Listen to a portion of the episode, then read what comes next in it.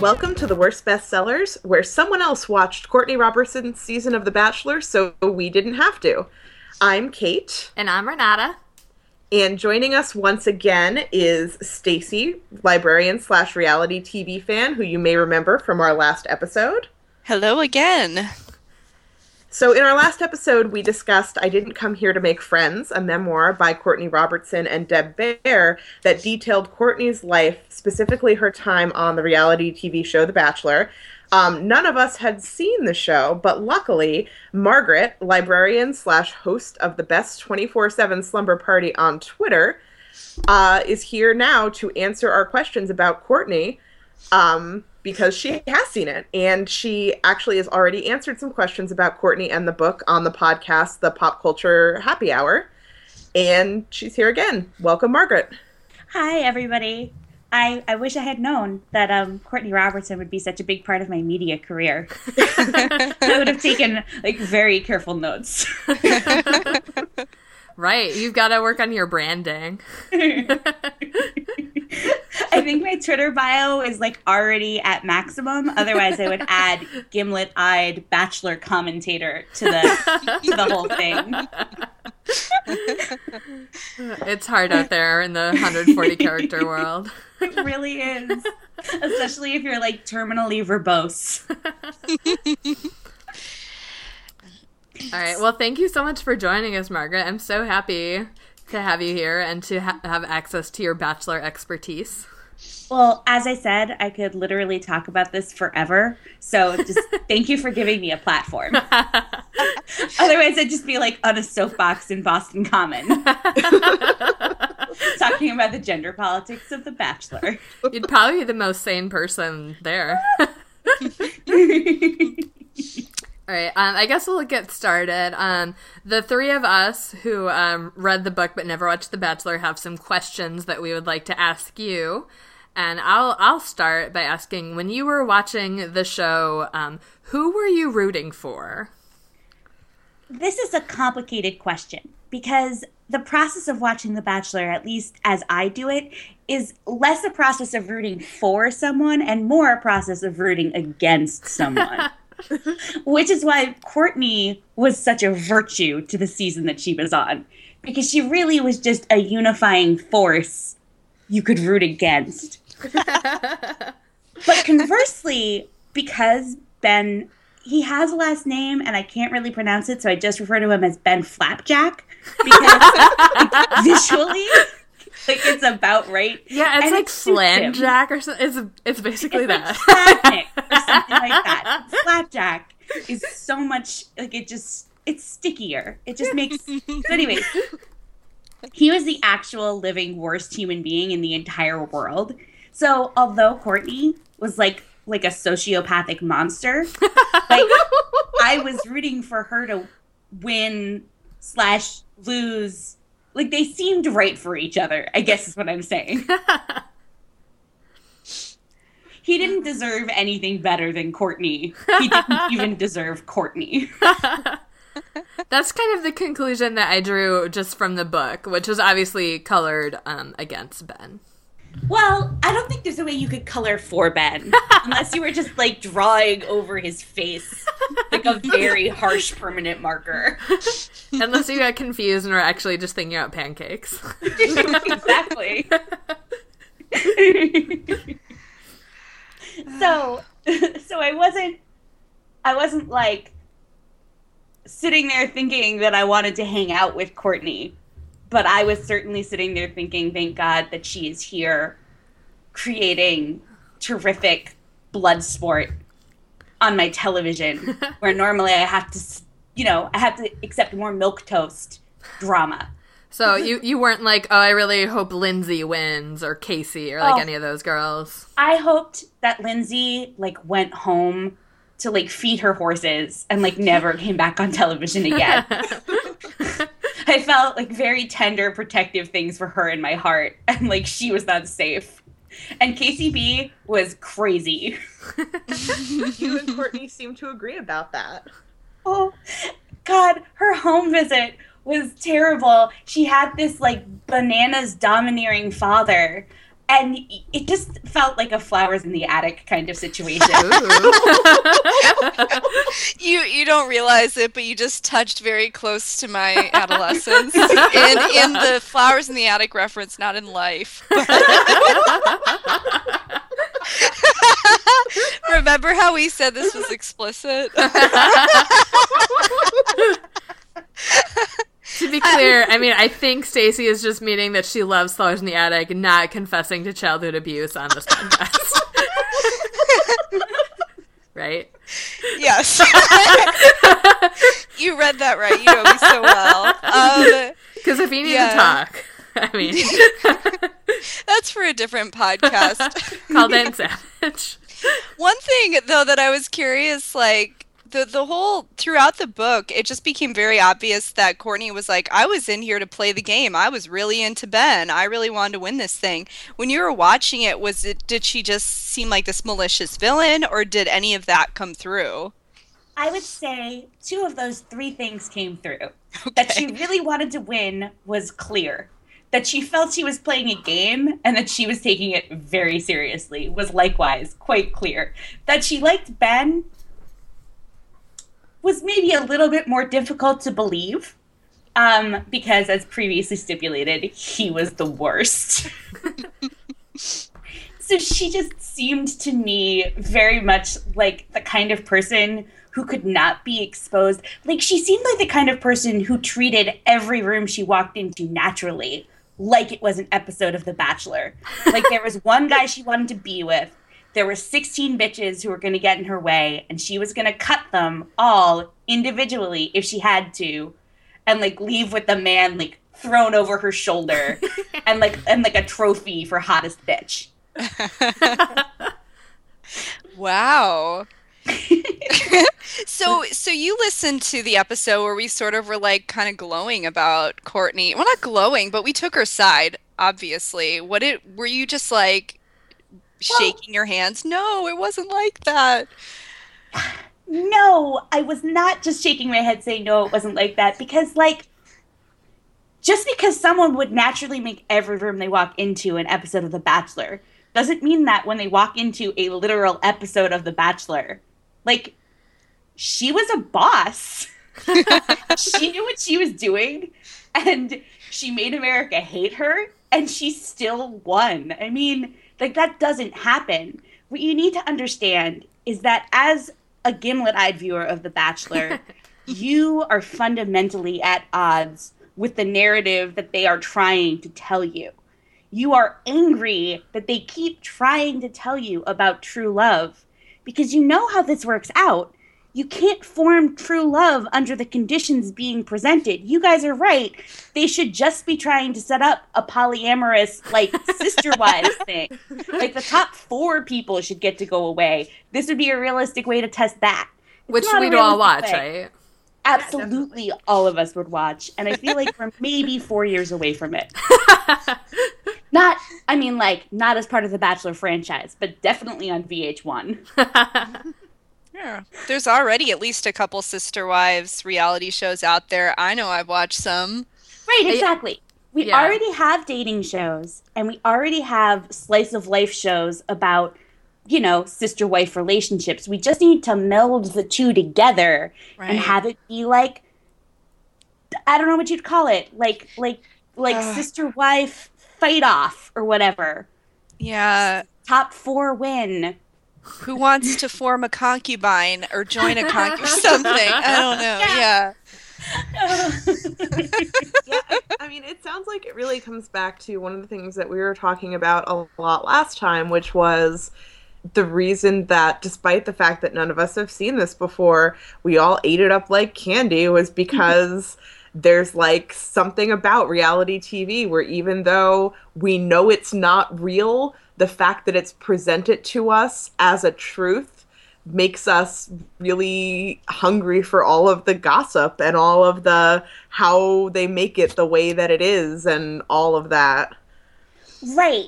And, like, so my friend Linda, she's the one who hosts Pop Culture Happy Hour, and is another viewer of The Bachelor. And one of her favorite truths about reality TV is that there are certain, like, societal laws that you won't even know exist until you see people acting them out in reality TV situations, just like blunt force facts about, like, gender politics and shit like that. And The Bachelor and Courtney bring up one of the most fascinating ones, which is, like, what are women allowed to do to pursue a man? Right? Because the answer is nothing. Women aren't supposed to pursue men. They're supposed to be passively beautiful objects for male lust, right? But then when you put them in a situation where, like, literally the only way they're going to get to spend time with the person they've told is the love of their life is if they go up and, like, drag him away from another woman, which is, like, one of the tropes. You're supposed to, like, go up to him having a one-on-one conversation and be like, hey, sorry, could I cut in? Like, it's a dance in the 1950s. And he's not allowed to be like, no, actually, I'm into the conversation I'm having right now. He has to say yes, right? So women have to take action, and there's literally no way for them to take action without being coded as crazy in some way. Mm-hmm. Well, I hope this doesn't get us too off track, but I'm assuming that if you watch The Bachelor, you might also watch The Bachelorette. Oh, yeah. I imagine the same scenario plays out where the bachelorette's talking to a suitor and one cuts in, and is that viewed as the same catty man-eating type thing? There are some of the same tropes that pop up both places. The idea of who's there for, quote unquote, the right reasons is often trotted out. But there isn't, in Bachelor time, there are always like four crazy girls who go crazy specifically because they're convinced that this guy is like their last chance for true love. And you don't really have that same dynamic when it's multiple guys and the girl. Well, their eggs are going to dry up. Right. Exactly. Whereas... Go ahead. Oh, I was just going to say, it's really interesting.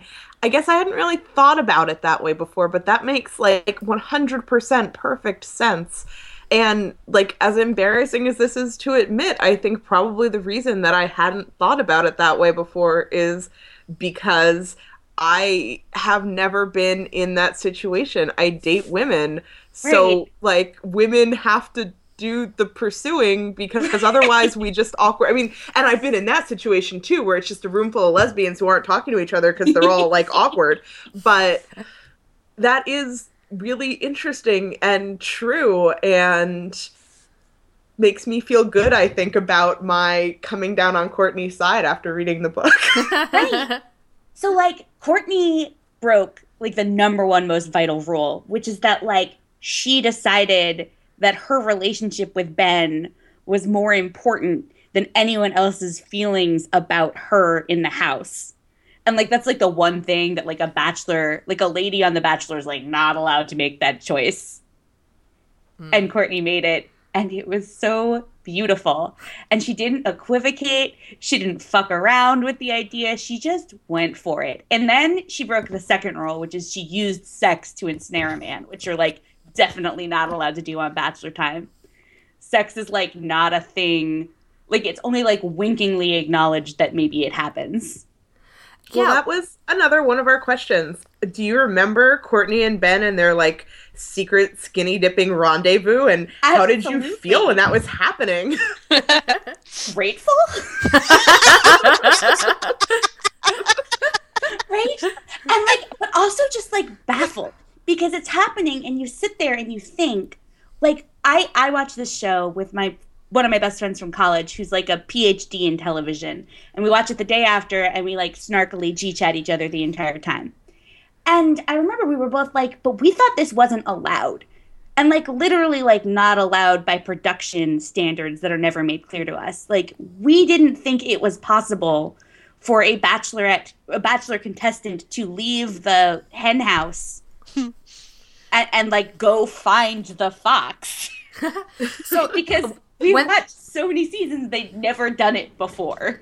When they aired it, did they make it clear that, like, production was helping her do that? Or did they just sort of... We just assumed by the fact that production included it that it had been an option all this time. But Courtney was like the first bitch bold enough to avail herself of it. I mean, she was bold enough to orchestrate it with the production crew, or at least that's how she put it, that she was like, hey, I want to do this. And they're like, yes. I've got the book. I'm going to flip through and find what she says exactly. Amazing. This is so helpful to me. Because it was honestly, I mean, like, it was just, like, it was a beautiful, mysterious gift. Did you know that they were having sex while you were watching it, or did you presume that they were? We did not know that they were having sex, but, like a lady and a gentleman only skinny dip in the middle of the night on national television for so many reasons. Okay, I found it. Ben confided to me that his one-on-one date with Elise tomorrow would be short. Ben's hint seemed like a challenge to me. Feeling like I had nothing to lose, I went to the producers and told them I wanted to set up a secret rendezvous with Ben after his date with Elise. They loved the idea. They were all for it and set the wheels in motion for a secret operation dubbed Team Romance. And I have to turn the page. The girls were shocked, but I didn't care. I was about to launch the most epic, diabolical plot right under their noses. Finally, I got my cue. I went to the stairwell outside of Ben's room. Ben had no idea I was coming. Although in a confessional, I did say, I hope I'm a sight for sore eyes, because after the date with Elise, his eyes are pretty sore. I actually liked Elise a lot. Yeah, and then it just goes on to, like, full-on description of the skinny dipping. I've got to read this book. Correct. This sounds so amazing. And then further on, she says, so let's get to the good part. To answer your question, yes, Ben and I did have sex in the ocean. On camera. It was immediate, but it was only for about 20 seconds, and it was just the tip.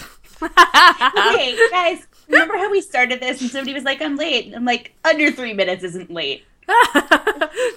Under 3 minutes isn't sex either. Like, ooh, maybe if you're 16 and the question is like, have I lost my virginity or not? It's like, maybe you have, but otherwise... Which, if you'll recall, Courtney was not sure whether or not she had lost her virginity. So. I loved that detail. And I'm disappointed that I had to listen to you guys to find out about the pubic hair thing, too. I mean, I think it is because Pop Culture Happy Hour is a family podcast, but that detail was really special. We're the explicit podcast with all your all your Bachelor needs, not just the PG rated ones. God bless. So you know there isn't, as far as I know, there's no legal streaming ways for us to watch Courtney's season of The Bachelor. But were we to all of a sudden find it falling into our laps, would you recommend that we watch it? Ooh. This is a tricky question. Yeah, because I feel like we know everything else about it except having, other than YouTube clips. Yeah. I cannot, in good conscience, recommend that anyone watch any part of the Bachelor franchise except for this most recent spin-off, Bachelor in Paradise, wherein they basically just let the editors go to town. And crazy crying girls were edited to look like they were talking to raccoons. Like maybe they had a romantic relationship with. And, and they would do like the typical like gauzy like love, true love montages. But they would also like open those with shots of the two contestants in love, quote unquote, doing tequila shots. Huh. And it just finally felt like somebody was on my side in the editing room. Someone knew what I wanted to see of The Bachelor. And other than that, it's, I mean, like, if you've got company in the minds, like, it can be enlightening. But, like, it's a slog, man. Every single one of those episodes is 90 minutes long without commercials. Whoa, and 2 hours long with. And there are so many helicopter rides you just don't need to see. And it seems to me like I do see a lot of people who live tweet it. It seems like that would be the only time to watch it, is if you could watch it like or, yes, you know, soon after, like, while people are still talking about it. But, like, to backwatch old seasons of Bachelor seems, like, pretty intense. There are a couple seasons that, there's one season that I want to go back and watch where, like, instead, the guy didn't propose to one girl and then broke up with her on national television and brought the runner-up back on and was like, want to give it a go? Ooh. And she was like, okay. And now they're married. Wow. They're like the sages that get brought back on The Bachelor to advise the new Bachelor couples. Huh. Like, 17 seasons, and the guy who dumped the winner and hooked up with the runner-up is, like, one of the best examples that they can trot out. It's, like, one of the four that made it. Did you watch the first season with Trista? Is that her name? I have not. No, I have not watched the first season. I've only watched maybe the last 5 or 6. Cause it's probably best to just drape that in mystery. Like, I don't want to actually think about how many episodes... A handful. Watched. Because one of the things recurring in the book is that I guess Trista really hated Courtney and, like, tweeted mean things at her and then in person also was mean to her afterward. Well, the reason why Courtney was, like, a transcendent television viewing experience is because she called The Bachelor on its bullshit. And you know who's not going to do that?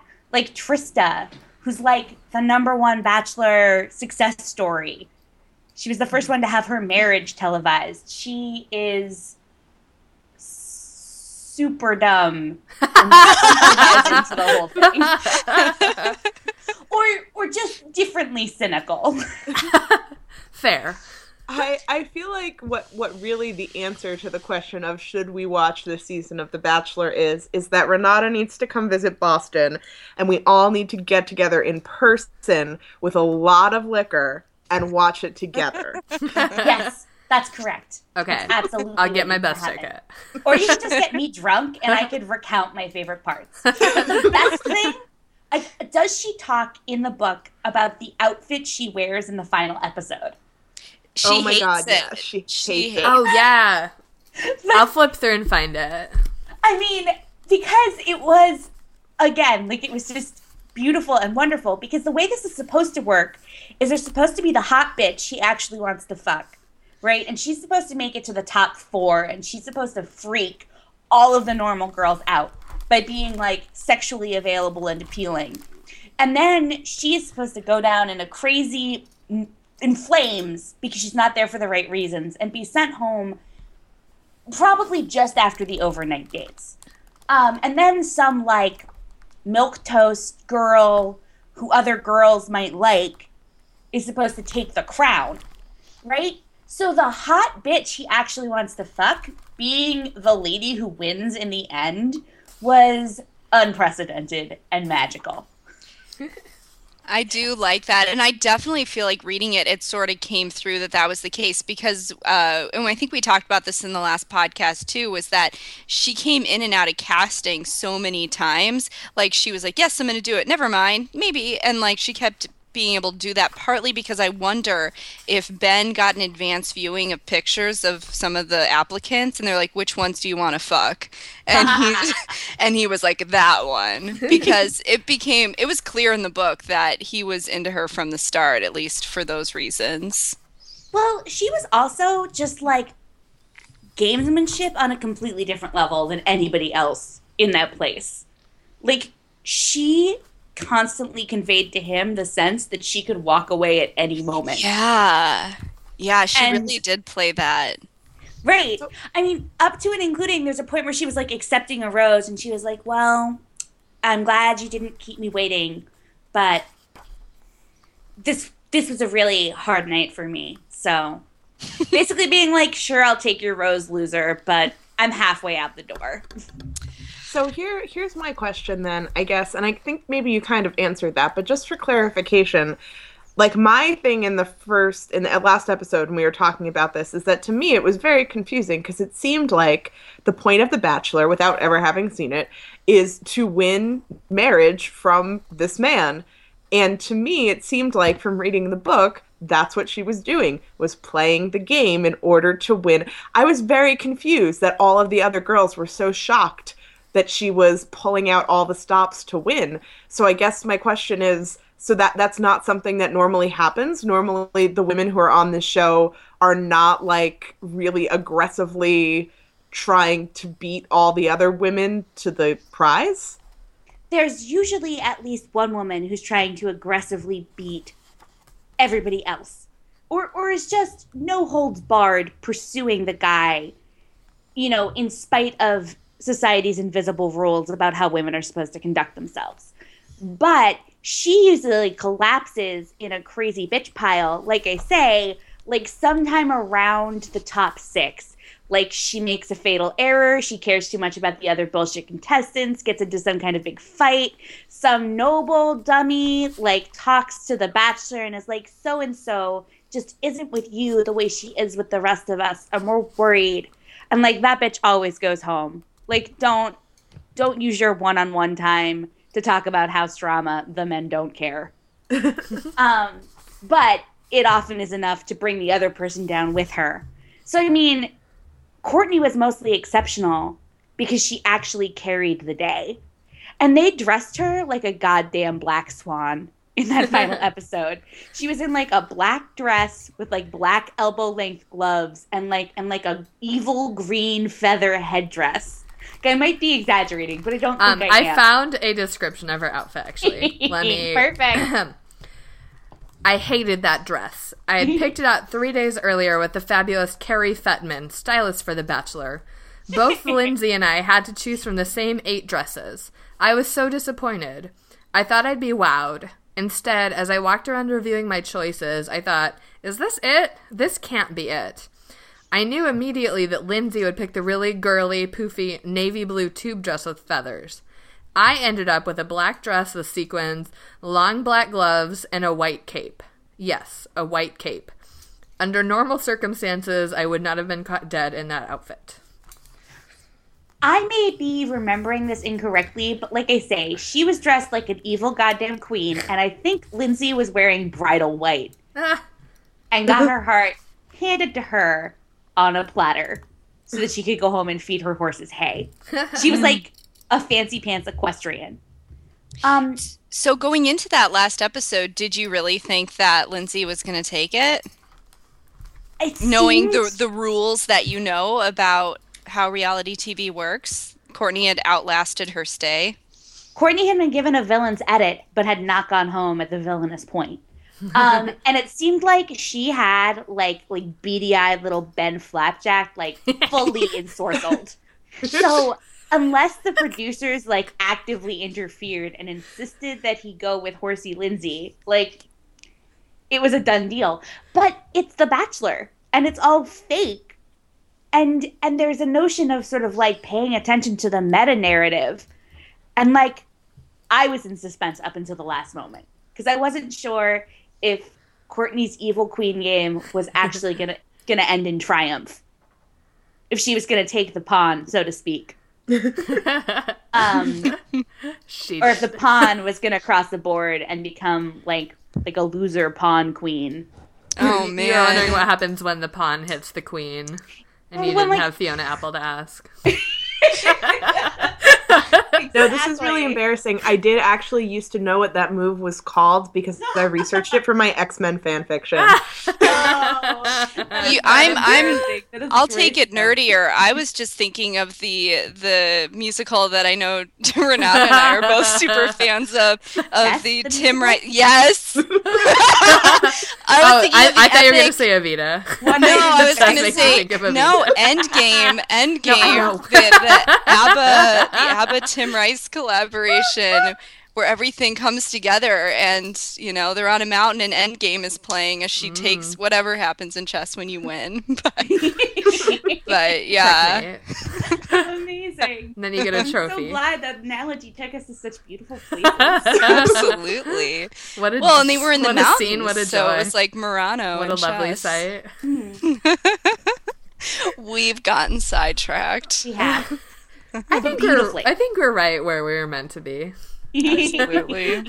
Doing what we always said we'd do. Oh no. I'm not taking the bait.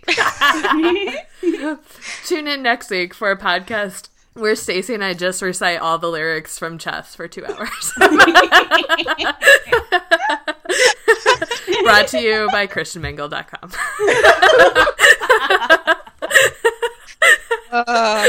Yes. So the big question that I have for you guys as readers of the book is, like, talk to me more about how convinced you actually were that Courtney was in love with this like unbearable loser, Ben Flapjack. I mean, she kept reinforcing it by saying it, but she kept threading through this foreshadowing that she would no longer be into him. All these warning signs she should have picked up on. I mean, honestly, I'm going to say that I never really bought it, even though she kept feeding it to me. Mm-hmm. I feel like I bought that she wanted to be in love with Ben, mm-hmm. but that, like, the way that she talked about it, especially, you know, she details, like, the proposal and how happy she is and how, like, all of these great memories that she has with him. And almost right off the bat, like, I think it's the prologue, she talks about how they're whisked away to their, like, special suite with just the two of them. And immediately he kind of, like, blows her off and invites some other people out to dinner with them and ignores her for 5 days. And how she realizes that, you know, the him that she was competing for on the show was not necessarily what he was really like when the cameras were off. So I guess I kind of buy that she was perhaps, if not for real, super 100% in love with him, swept away by the idea of him mm-hmm. enough to play the game as intensely as she did, and then realized afterwards that she'd been sold a bill of goods. Because two things that I think, I'm not sure how much they were conveyed on the show, but it seemed like right before Courtney went on The Bachelor was like a real low point for her. Just bad boyfriends and like all this shit going on. Dumped by Jesse Metcalf. Yeah. And other dudes. Burned by Adrian Grenier. Yeah. That's how you say it, right? I don't know. That's how French people say it, right? Yeah, so all the, and then also that, you know, that she had legitimately watched The Bachelorette and had really liked him from what she had seen on that, although, as she now knows, heavily edited that he was on that show. I mean, I did think that she was at least legitimately into him. I don't know if I would call it love or not. She also, and I hate to say this because I know that it's like a thing that people say about women all the time and it makes me angry, but she was very intent on getting married. It was definitely like, it was the reason why she had broken up with a bunch of her boyfriends was because they had told her point blank, like, I don't want to get married. I don't want to get married to you. And she was really longing for that kind of long-term commitment. So I can see how that could be appealing to her, the idea of, like, going on this show with a guy she thought was attractive and essentially being promised a marriage at the end of it. Mm-hmm. Like, I can see how that would seem like a home run to her in that state of mind. Disappointing because she seems smarter than that. We all have our rough patches in life. Just most of us are lucky enough not to go on reality television during them. Well, but this is kind of the crux of the issue, right? It's like either she'd never watched the show before and it just sounded like a good idea. It sounded like maybe it was fun. And then she got there and got carried away with it. Fine, I can buy that. Or I can buy she'd watched the show and thought, this looks like a system I could game. And she went there and she gamed it like a boss. But has the intelligence to game the system, but not recognize the game you're playing is bullshit? It's just hard for me to imagine. Yeah, I think she played the best of both worlds. Like she said, I was really into him. I was into him before. I was hoping he'd be the Bachelor on the next season. And also, what are all these lazy girls doing not stealing him away for skinny dipping? Yeah, like I did not, and I don't mean this in a mean way, it's going to sound mean. I don't think she's necessarily a diabolical mastermind genius. I think that she's very competitive and very ruthless. And I think she's what like Ayn Rand would be if Ayn Rand had been hot. Yeah.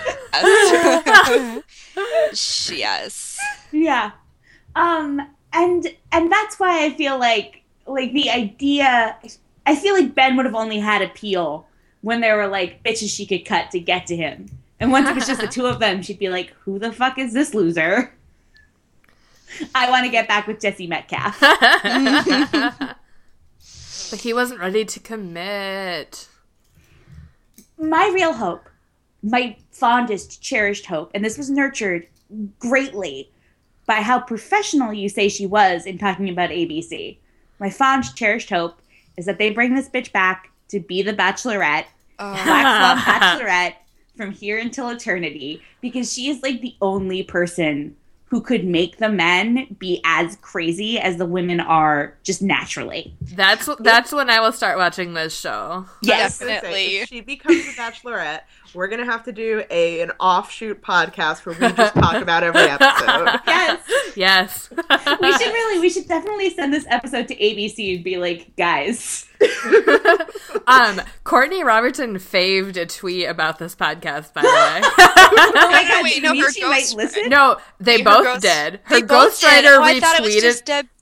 Her ghostwriter retweeted it, and then Courtney faved the retweet.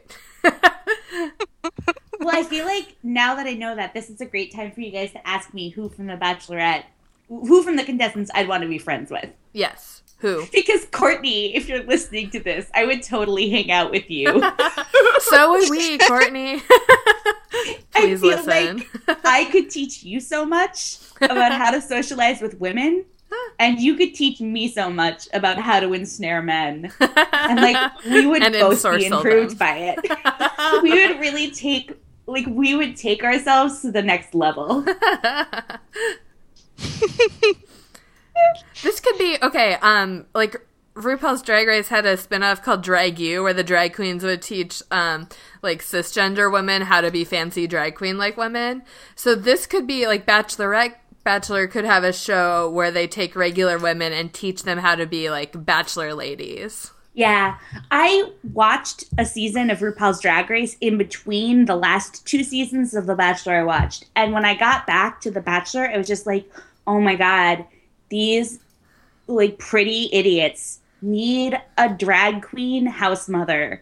Just, calm them down. Oh, that would be great. Wouldn't that be amazing? The crossover America needs. Exactly. Yes.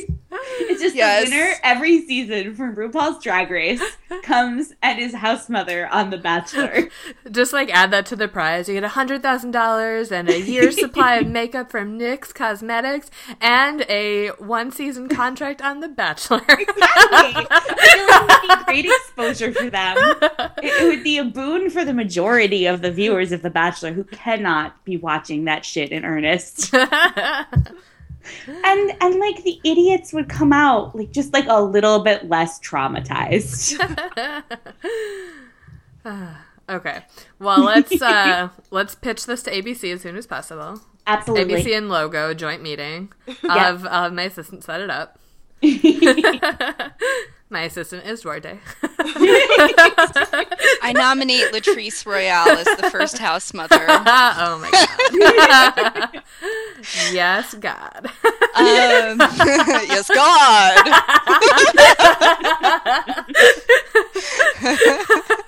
Oh, one thing I wanted to ask you, there's a segment they do on this podcast about a candy pairing for the book.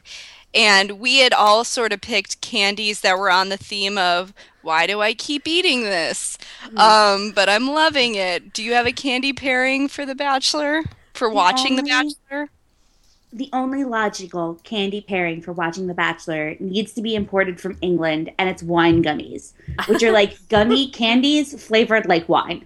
And I think you guys, I think it's self-evident why that's the correct answer.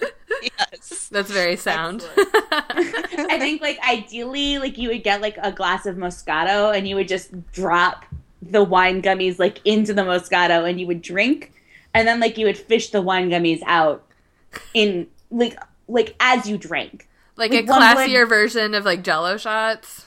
Or a less classy version of sangria. Yeah. Oh, okay. Like an unholy like an unholy mix between a sangria and a Jell-O shot. Brilliant. Yeah, I know. It's inspired. What can I say? Yeah. So do you have any more questions for us, Margaret? No, I feel like you guys did a pretty... I mean, like, the big one was, like, could Courtney Robertson actually have been dumb enough to fall in love with Ben Flapjack? And I feel like our answers are inconclusive, but potentially disappointing. What's next for Courtney Robertson, though? Like, she wrote this book. Yeah, Bachelorette, yeah. Rise from the ashes, Courtney... And own us all. Can we have a Kickstarter for that, or start petitioning the White House? What do we do? At the end of the Michelle book, Obama would totally be on our side. I think so.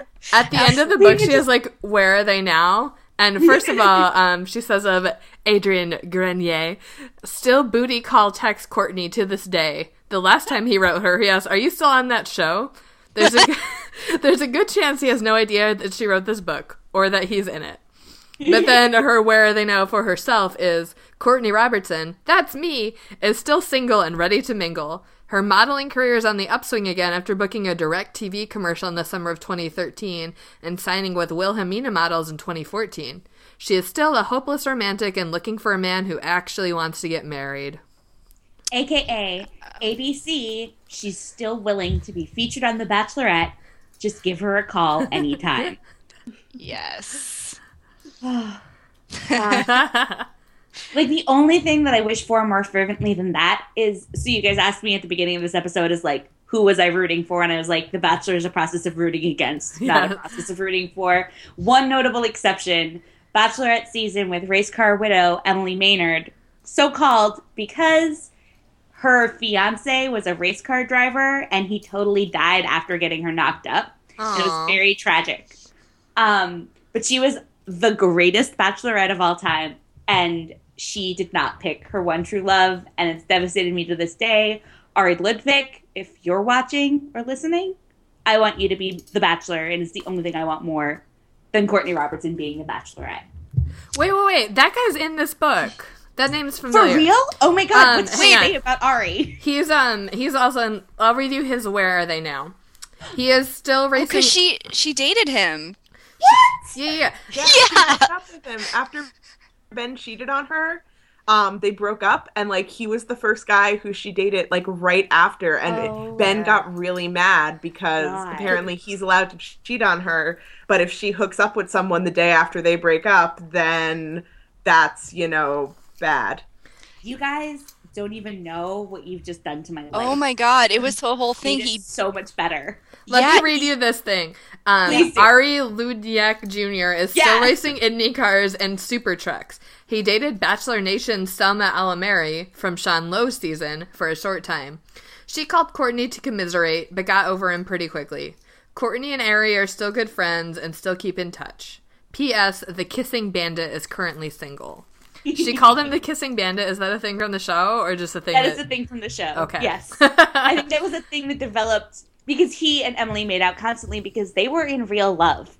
And then she picked this like skateboarding loser Mormon with a water nonprofit just because he was mean and pushy and insisted on meeting her child, which was violating a boundary, not showing care for her. Yeah. Which she found out subsequently when she got caught sexting like a NFL player.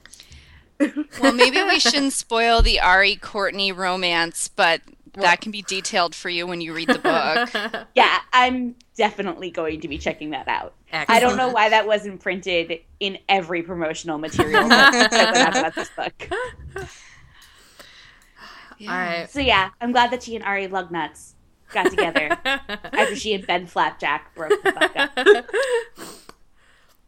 But they're both still out there looking for love. Don't be taken in by average-looking guys who are, like, convinced they're the best boyfriend in the entire world. Because they're never the best boyfriend, and they don't ever get more handsome. And they don't even own their own vineyards. They're just leasing the land.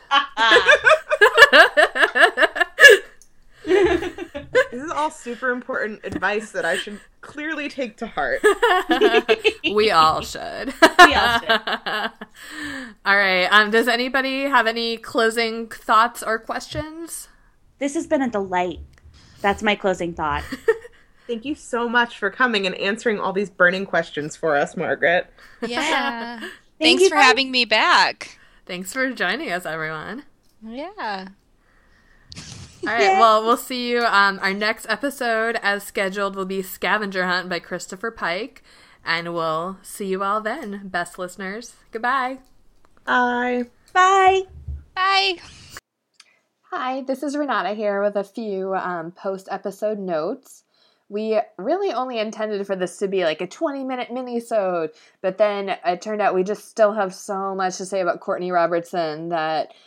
this episode is actually like 45 minutes long, and that's just fine, except that we were also so carried away we forgot to say a few other important things, such as that Margaret on Twitter is Mrs. Friday Next, and you should totally follow her if you aren't already. Stacy, our other guest, is Snerdy, S-N-E-R-D-Y. We are at Worst Bestseller, and you can find us online at worstbestsellers.com. Also, we totally forgot to say that we are on Stitcher now also, so you can find us on iTunes or Stitcher. Thanks again for listening. Bye!